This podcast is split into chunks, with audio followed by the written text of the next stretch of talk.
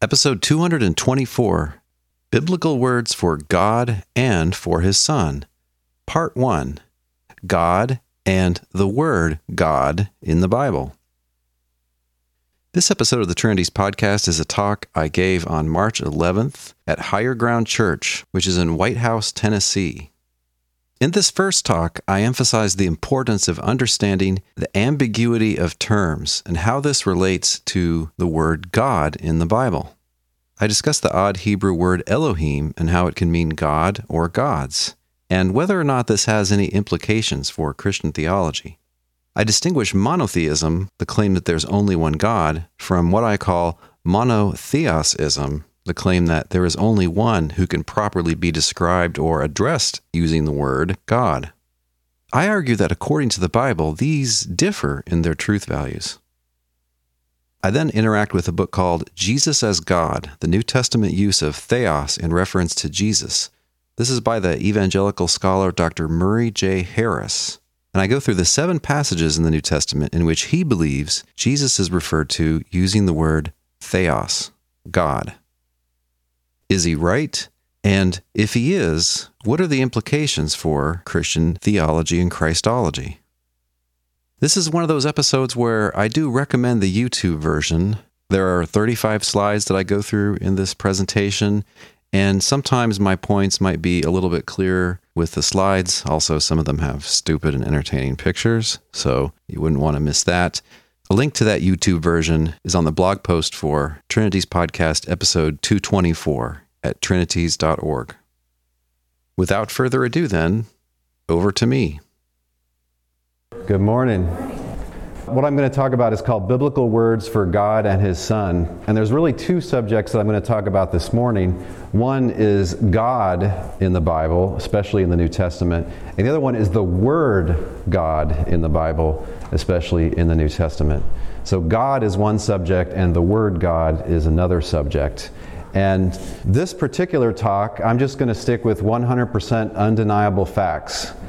And so it doesn't matter what your theological commitment is, if you're Roman Catholic, if you're Baptist, if you're Biblical Unitarian, even if you're a Mormon, if you take the New Testament and the whole Bible seriously, there isn't anything that should be controversial here. And so this is just kind of foundational material for understanding the Bible. Words can be ambiguous, and because words can be ambiguous, sentences can be ambiguous. And to be ambiguous is just to have more than one interpretation. You know, sometimes you're just not sure what's being said and what's not being said when there's an ambiguity. So we all know that nouns can be ambiguous. If I say, I went for a walk by the bank, well, great, but what do I mean? Did I go for a walk down by the riverbank? Or did I go for a walk down by the bank in the city? Well, just by that statement itself, you don't know, do you? And how do you decide? Context. It all comes down to context. Someone says, this concert's going to be really hot. What do they mean? Is it going to be hot because it's outdoors in Tennessee in July? Or is it hot because this guy can really, really play the guitar?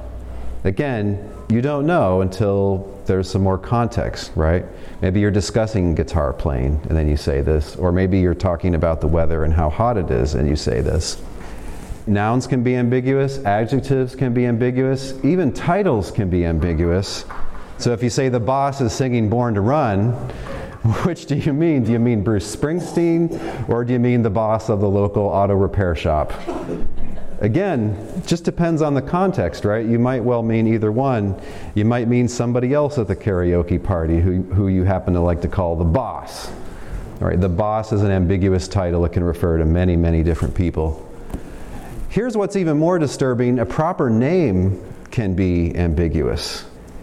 So I don't know if you heard, but recently there was a phone conversation between Bill Cosby and Bill Clinton, and it was tapped by the NSA. You know, they're tapping everything now.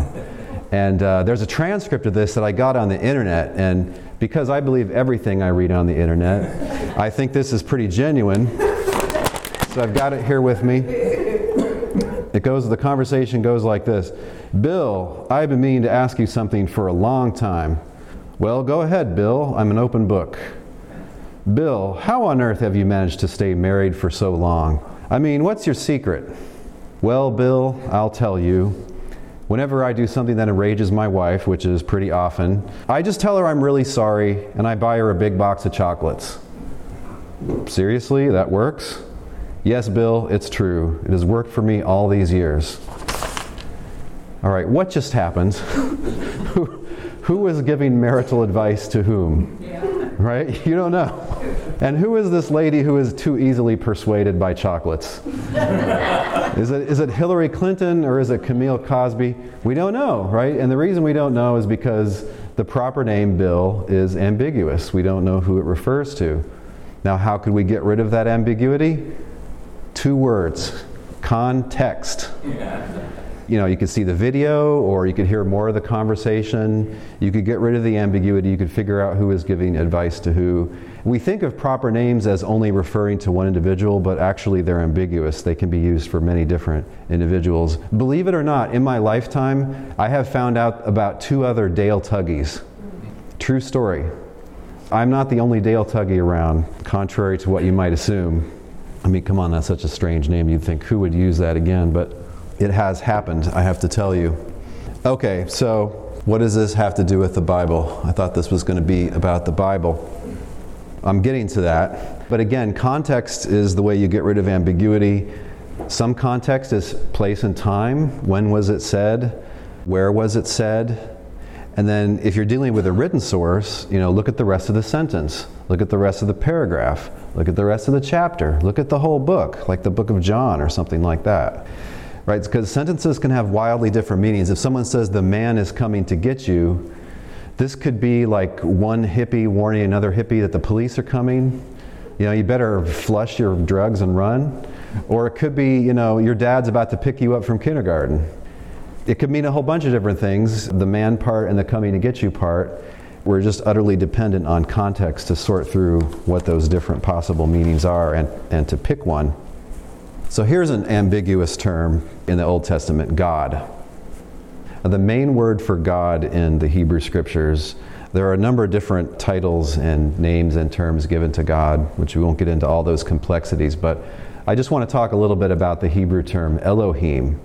And this is an interesting and kind of a strange word because it's plural in structure, so it always has a plural form, but it can have a plural or singular meaning depending on the context.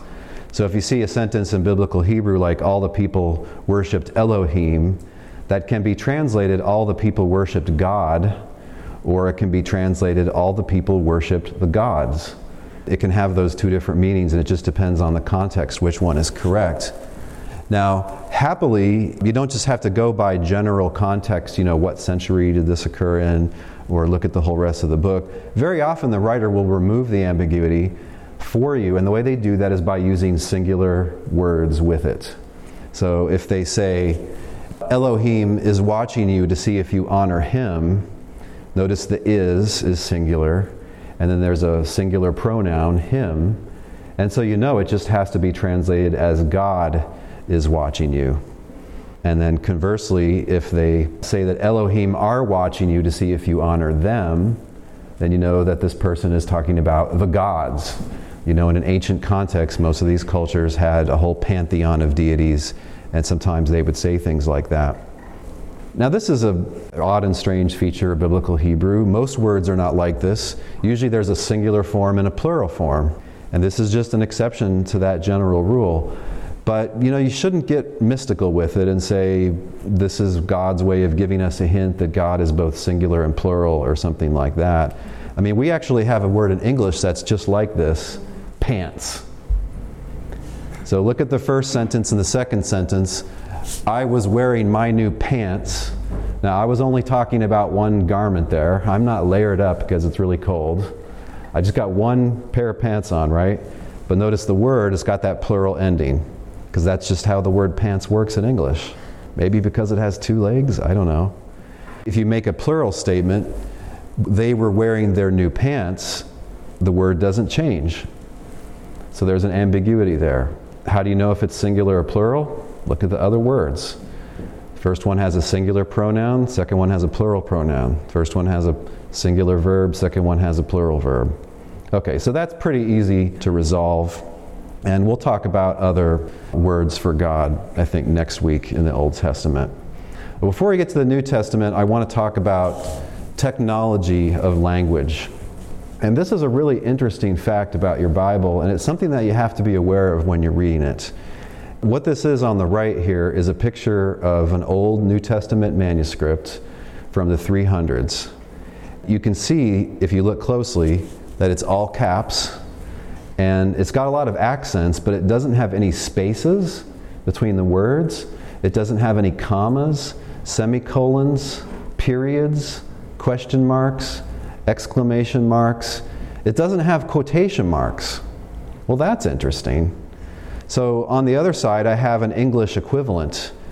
Can you read that? It's actually not too hard, especially if you read out loud. You can read it. You know, the first manuscripts of the Greek New Testament were written in all caps with no spaces, punctuation, or quotation marks. Amazingly, people could understand them pretty well anyway. They tended to read out loud back then rather than silently. And why did they do this? I don't know. It saves paper. That's part of it. You're not wasting all that paper on spaces and periods and so on.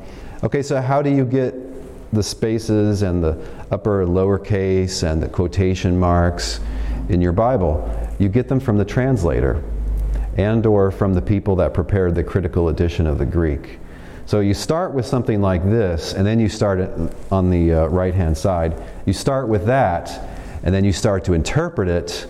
And then after you interpret, well, that's where all the capitalization and punctuation comes from. Does it matter to the interpretation? No, it doesn't matter most of the time. Sometimes it matters. But we won't get into those cases today. Okay, but we're not like them. We don't write our things in all caps with no punctuation and without quotation marks. We have advanced technology, and thank God for it, because it removes ambiguity. If you say, I like cooking my family and my pets, someone might be pretty scared by that, not let you babysit their children anymore. But if you say, I like cooking, comma, my family, comma, and my pets, whew, okay, you're a normal person. So we have all these things. They're great. They're important. Some of the ambiguity is taken away by those. But you just have to be aware that when you're reading this book in front of you, that it's being interpreted because they're putting those things in. So let's get a little more theological. This is a word that I made up. Some people say you should use biblical terminology. I think that's a good idea, but it's also okay to have words that are not in the Bible, like omnipotence or omniscience. And here's a word that I made up as far as I know, monotheism. Now, probably you know what monotheism is. Monotheism is the claim that there is only one God. And this is a prominent teaching in New Testament and in Old Testament. Now, I find when I talk to people that a lot of people confuse monotheism with monotheosism. Theos is the Greek word for God, right? Theology uses that as a root word. So monotheosism is the belief that there is only one who can properly be described or addressed using the word God. Now, here's the interesting thing. In the Bible, New and Old Testament, they agree with monotheism and they disagree with monotheosism. So they agree that there's only one God, and they don't agree that you can only call God, God. Really? Well, that's interesting. So again, monotheism, just two quick examples of this. Isaiah chapter 44, thus says Yahweh, the King of Israel and his Redeemer, Yahweh of hosts, I am the first and the last. Besides me, there is no God. There's just one who is God. Notice the singular pronoun and the first person singular verb, I am. Or Paul says in the letter to 1 Timothy, for there is one God and there is one mediator between God and men, the man Christ Jesus. There's only one God. This isn't really a subject for debate. Again, people confuse that there's one God with there's one who can be called God. And that's not quite right. Famous incident, although this is probably smoothed over by your translator. Moses is kind of arguing with God. You know, he's chicken. He doesn't want to go on this big mission and so on. He needs a spokesman. God says to Moses, see, I have made thee a god to Pharaoh. That's a literal translation. Now, if you look in your translation of Exodus 7:1, probably it'll say something like, I have made you like a god to Pharaoh, or I've made you like God. So you're going to be like a god in Pharaoh's eyes. Sure, yeah, that's what it means. Okay, but the word is being applied to a man, not in the same sense it's applied to God. It means like a god here, but the point is there is, in this case, the word Elohim being applied to a man. An example from Paul, 2 Corinthians chapter 4, he seems like he's referring to Satan here as the god of this world. Now, he's not saying Satan is God or the one God or anything like that, but he's calling him a mighty being. He's godlike in that he has a kingdom and a certain amount of power and control over what happens in this realm temporarily. So he calls Satan the god of this world. But he's not God in the same sense that the one God is God. Now, my favorite example of this phenomenon of beings other than God being called God is by the Lord Jesus himself, according to John chapter 10. This is right after he says, the Father and I are one. And they're like, what? You can't say that. You can't say the Father and I are one. So it says, the Jews took up stones again to stone him. Jesus replied, I have shown you many good works from the Father. For which of these good works are you going to stone me? And the Jews answered, it is not for a good work that we are going to stone you, but for blasphemy, because you, though only a human being, are making yourself God. Or it could be translated, making yourself a god. Either way, that would be blasphemous, right? If you're making yourself on the same level as the one God Almighty. Now, some readers have a bad habit, which is when they get to a part they like, they do this. Aha! So the Jews got it. They understood that he was claiming to be God. Well, hold on, partner. It's not that simple, because in the Gospel of John, the Jews, by which it means his Jewish enemies that rejected him, people like the Pharisees and so on, they're constantly not getting it. He says, you have to be born again. And they're like, what? I have to go back inside my mom? And he says, I'm the bread that comes down from heaven, and you have to eat me to have eternal life. And they're like, what? Cannibalism? Okay, so they're kind of like the rodeo clowns. They're playing a certain role in the book, like they're like comically not getting it. And so you don't want to just slam the book there and say, see, that's the author's point. Okay, so what you do is you just, again, context, very next verse, Jesus comes out with this big argument. If Jesus is our Lord, we need to treat him like a smart guy, and we need to listen closely to what he says, because he's not just flapping his lips, you know. Okay, so he gives a really interesting argument here. It's actually a really sophisticated takedown when you understand what's going on. So Jesus answered to his Jewish opponents, is it not written in your law, I said you are gods? Yes, it is written, Psalm 82, which I'll show you in a second. Here's his argument. If those to whom the word of God came were called gods, and the scripture cannot be annulled, can you say that the one whom the Father has sanctified and sent into the world is blaspheming because I said, I am God's son? First of all, notice that he corrected them. He said, you're making yourself God. He said, no, I'm claiming to be God's son. Yeah, but his argument that it's not blasphemy, it's an all the more so argument. So he's saying in scripture, these certain lower down people that are not as great as me, the Messiah, they are called gods. And you don't think that's blasphemous, folks. Okay, but if these people who are not as great as me are called by this super duper title gods, and I'm greater than them, it just can't be blasphemous to call me by this lesser title, the Son of God. If calling them gods isn't blasphemy, and it can't be, according to your view, and I'm greater than them, then calling me by a lesser title just can't possibly be blasphemy. Right. Devastating argument. They got no comeback to this. Now, the passage he's referring to is this. This is Psalm 82 in a modern translation. And there's an interesting dispute about this passage, which I really won't go into, but I'll just tell you. I just said, according to Jesus' argument, the people that are being talked about here are some human beings, those to whom the word of God came, presumably some kind of human rulers or leaders, maybe religious leaders. And I think that's how it was probably interpreted in Jesus' time. It's an interesting question whether that's the right interpretation of this ultimately, because it looks like it's supposed to be talking about the divine counsel, like God's punishing rebellious angels or something. These are called Elohim, deities or gods or mighty beings or angels. God is supposed to have a council of sort of surrounding him, sort of advisors, kind of like a king or an emperor has a council in the Old Testament. So here he's addressing these, quote, gods, and he's cursing them. He's saying, you're going to die like a mortal. And so anyway, there's dueling Jewish interpretations of this passage. Okay, but yeah, his argument still works, though. If these are people, yeah, God's own son, the unique Messiah, is greater than any ancient human Jewish leader, right? And even if he's talking about angels in the divine council, yeah, but the New Testament quotes the Old Testament, let all the angels of God worship him, the exalted Messiah. So he's destined to be their boss. He's greater than them. Right, so either way, his argument still works. And like I said, it's a devastating comeback. So we're talking about God and different things the word God can mean. So let's ask this question, which is on a lot of people's minds.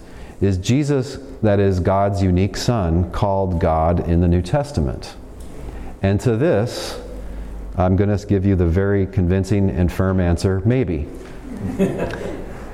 I said I wasn't going to say anything controversial, okay? So every passage where some people think Jesus is referred to as God is problematic for different reasons, I'll explain. And for every one of those passages, some scholars don't think it calls Jesus God. But honestly, most New Testament scholars do think that Jesus is referred to as God at least once. But don't be too nervous about this, because the word God is ambiguous. It can refer to beings other than God. Every Jewish person knew this because they read what we call the Old Testament, what they would just call the Scriptures in their time. Okay, so I'm going to interact now with this very interesting book by an evangelical Trinitarian scholar named Murray Harris. And he wrote this book. It's kind of the definitive book on this very specific question. It's called Jesus as God, the New Testament Use of Theos, the Greek word for God, in reference to Jesus. This was published in, I think, the early 90s, and it's a worthy book. He makes some very interesting and helpful comments, I think, about this whole issue. He says, on no reading of the data could the claim be allowed that the early Christians regularly called Jesus Theos, that is God or a God, or hatheos, God. So the way they write God in biblical Greek is, remember, there's no capitals versus lowercase. They don't have that distinction in the originals. So the way they write God, instead of having capital G-O-D, because again, it's all caps, what they do is they put a the in front of it. They say, the God. That's how they write God, generally speaking. Sometimes it's just theos, which could be translated a God or the God, but very often it's the God. That's how you say capital G God in New Testament Greek. Okay, honestly, Dr. Harris, he wants there to be as many times as possible that Jesus is called God. He's a Trinitarian. He thinks, quote, the deity of Christ is a very important thesis, and he wants there to be as many deity of Christ proof texts as he can possibly get. So he's trying to maximize the number, but he's also trying to be an honest scholar. And so what he does is he goes through, this is the whole book, right? This is like almost 300 pages. He goes through 16 possible passages at length in the New Testament where some people think Jesus is called God. And in the end, he concludes that 3 passages are certain and 3 are very probable and that 1 is probable. So he comes up with a grand total of exactly 7 passages where, in his view, Jesus is called God in the New Testament. Now, this is what's so interesting. Every single one of them is problematic either because of interpretation, because of a problem with the Greek text, or because of translation. And so let's just run through those 7 real quick, and we'll look at some of them in our Bibles together and examine the context. Okay, so the first one is this, and this is probably one of the most quoted verses in the whole Bible. John 1:1, in the beginning was the Word, and the Word was with God, and the Word was God. Okay, so on the left, I've got Dr. Murray Harris's translation, but this is disputable, and we've talked about this before here, and this is a whole subject for an hour-long teaching, I think. The issue, though, comes down to this, I think. Why think that the Word here is supposed to be Jesus? Why shouldn't the Word here just be God's eternal plan or wisdom by which God made all things? Because a Jew in that time, reading the Jewish Bible, he knows things like Psalm 33:6 that says God made the heavens and the earth by His Word. He knows things like Proverbs 8 where God's wisdom is like a helper that's alongside Him. It's this lady. It's obviously personification. Okay, so this is a big discussion. There are also some Christians who think that John 1 isn't about the Genesis creation, but it's about the beginning, like, of the gospel era, which isn't silly because Mark and 1 John start off NRK, in the beginning, and it clearly means like the beginning of Jesus' coming. So some readers think in the beginning in John 1 refers to the beginning of Jesus' coming. I'm inclined to think it's supposed to be in the beginning like in Genesis 1. But okay, not such a clear passage.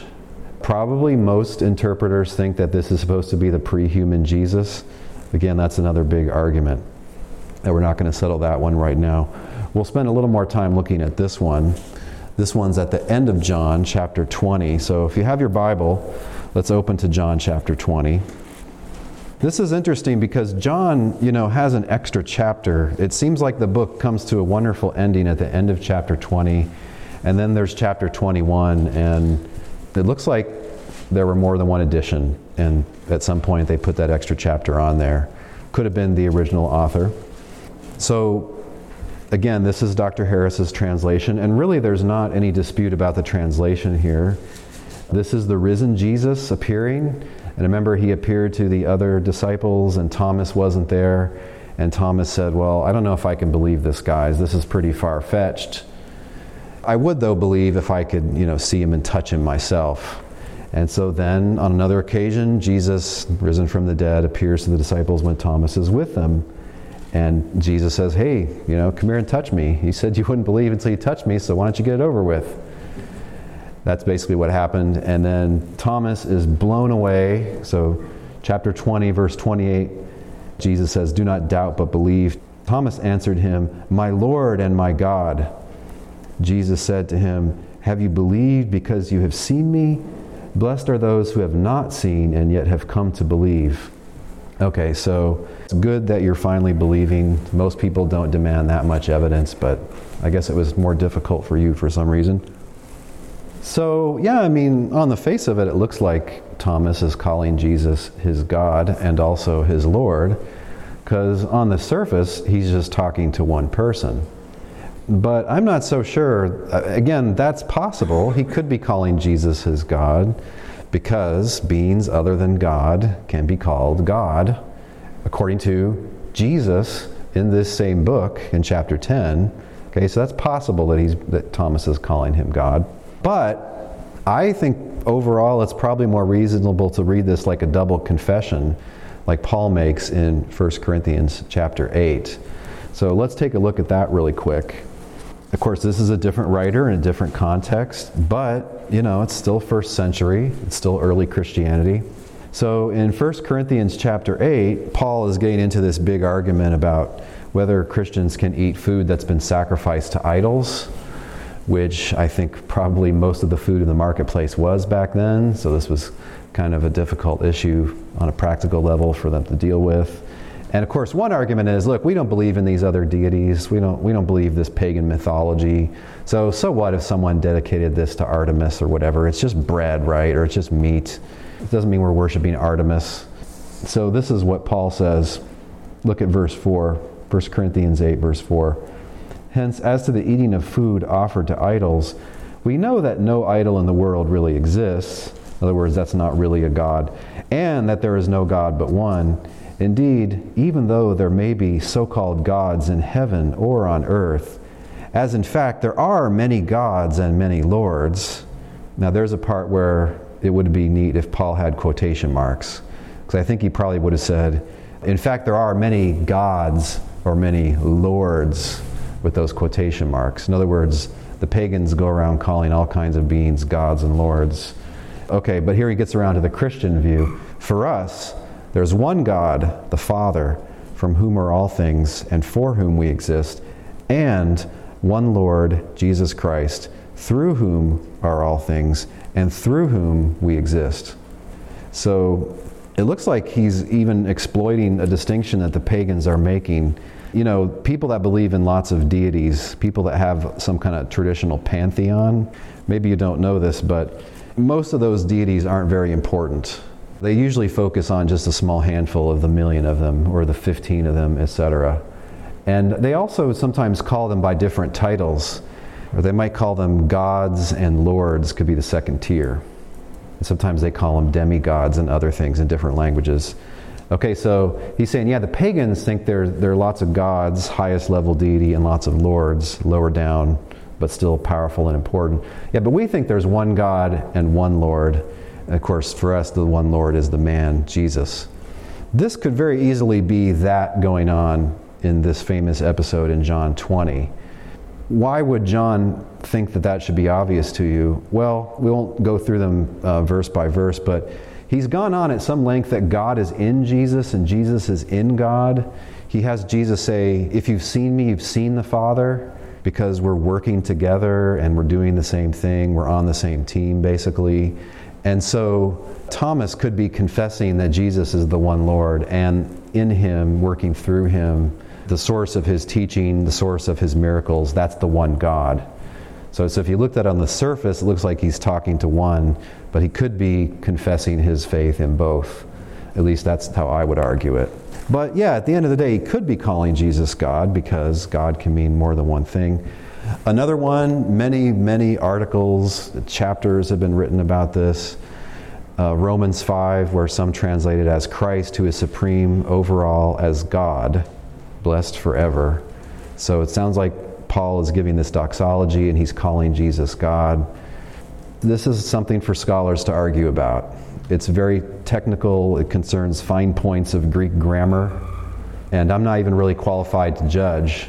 But one of the most reliable literal translations that we have now, the New Revised Standard, says it should end Messiah, who is overall God blessed forever, or maybe Messiah, may he who is God overall be blessed forever. So they think in this doxology, Paul is referring to two rather than to one being. But yeah, it could be that he's being called God. Although, you know, if you look at the context real quick, Romans 9. I mean, you shouldn't think that this is really the point Paul is making. Paul is about to get into this big famous argument that the Calvinists love about God's choice, God's election, and how does this affect God's chosen people? I mean, that's really what he's driving at. And then he just drops in this little sort of prayer, this little doxology in Romans 9:5, right? But look at chapter 8 in Romans, look at 8:31.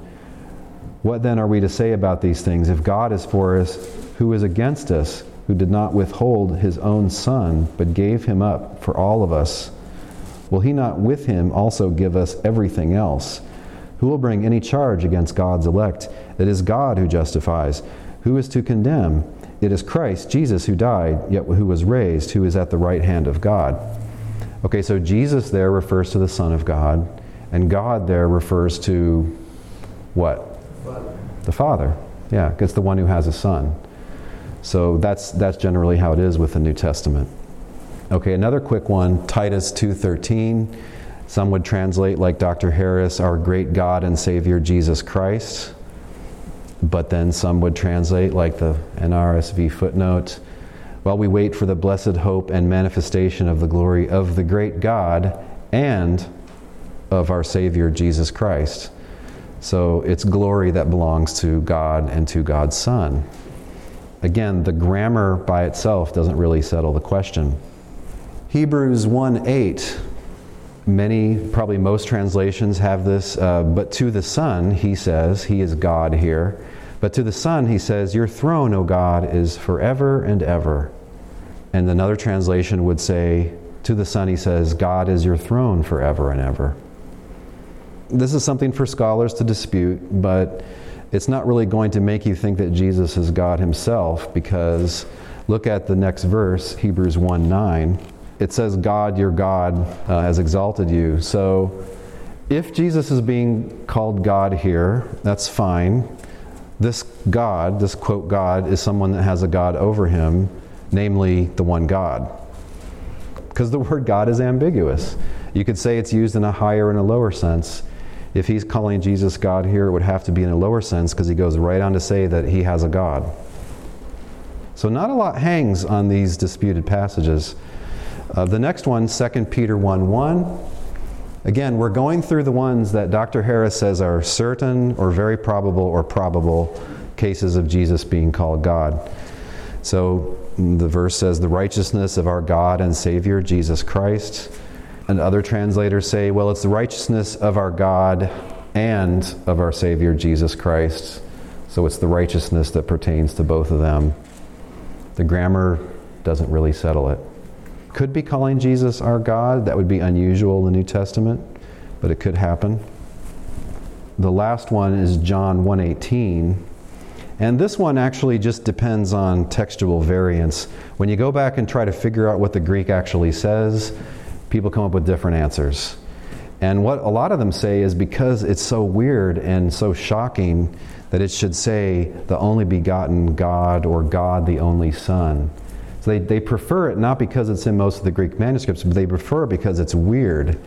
And they would like to think that people wanted to smooth over the weird passage rather than insert something weird. Okay, but this is just all armchair speculation, right? And some of the texts have it reading, it's the only Son who is in the Father's heart who has revealed him. So yeah, he could be calling Jesus God here, but it just depends on what the correct reading of the Greek is. But if he is, yeah, there's different senses to that word, and it shouldn't really cause any confusion to our theology. Now, if you're going to tell me that a big central main point of the New Testament is that Jesus is God, and you're going to tell me those are the 7 most likely passages where he's called God, well, that's kind of surprising. It's actually kind of shocking.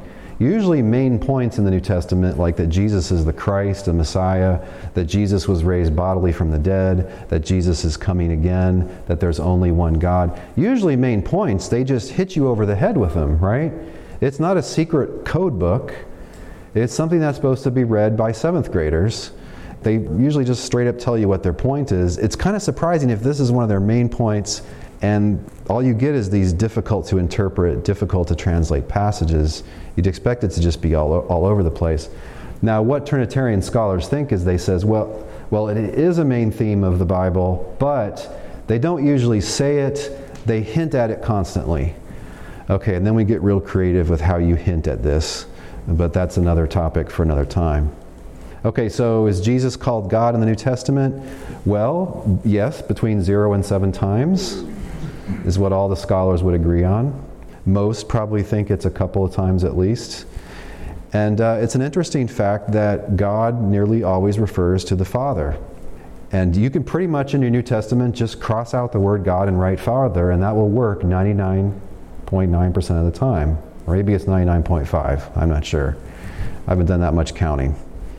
So Murray Harris says, the second quotation here, when hatheos, the God, or God is used, we are to assume that the New Testament writers have hapater, the Father, in mind, unless the context makes this sense of hatheos impossible. Okay, so this God that has a God in Hebrews chapter 1, if that's the right translation, this God who has a God, that couldn't be the Father because the Father doesn't have a God over him. Okay, it must be somebody else. Well, right, yeah, it's the Son. The context clarifies it's the Son the whole time that we're talking about. So there's an interesting fact here, which I think anybody, whatever their theology is, should be able to explain. And this is the fact that God almost always means the Father. Right? It might apply to Jesus 0 times or maybe 7 times, probably not more than that. But anyway, less than 1% of uses. Some theologies have a very easy explanation. They just think the Father is the one true God, like Jesus says in John chapter 17. It's more difficult on other theologies, but I'm not going to get into that because I said I wouldn't be controversial today.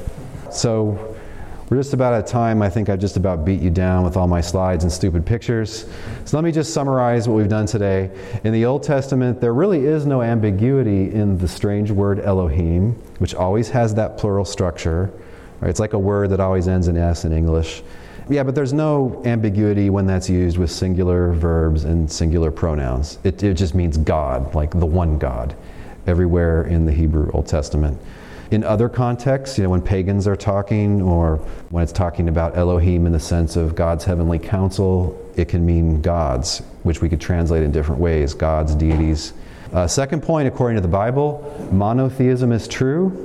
In fact, that's a very central teaching of Old Testament and New Testament. It's something they just pound the table on. Well, sometimes they pound the table on it, but most of the time they just assume it like it's just something everybody in the community knows, right?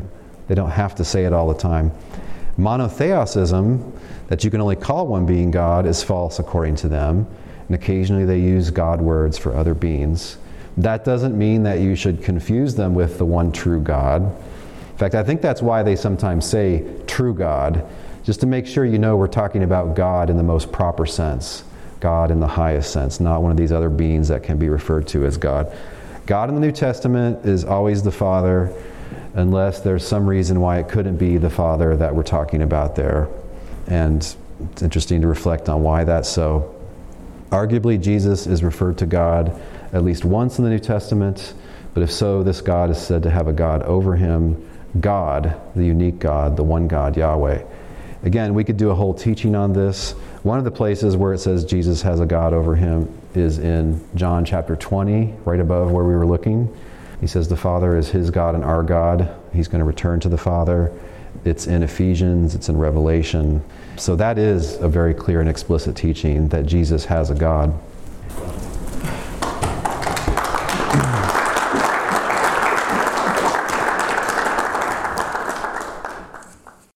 In part 2 next week, I discuss the ambiguity of the terms in the Bible translated as Lord. Turns out that in the Bible, there's an older, quote, Lord, and then there's a newer, quote, Lord.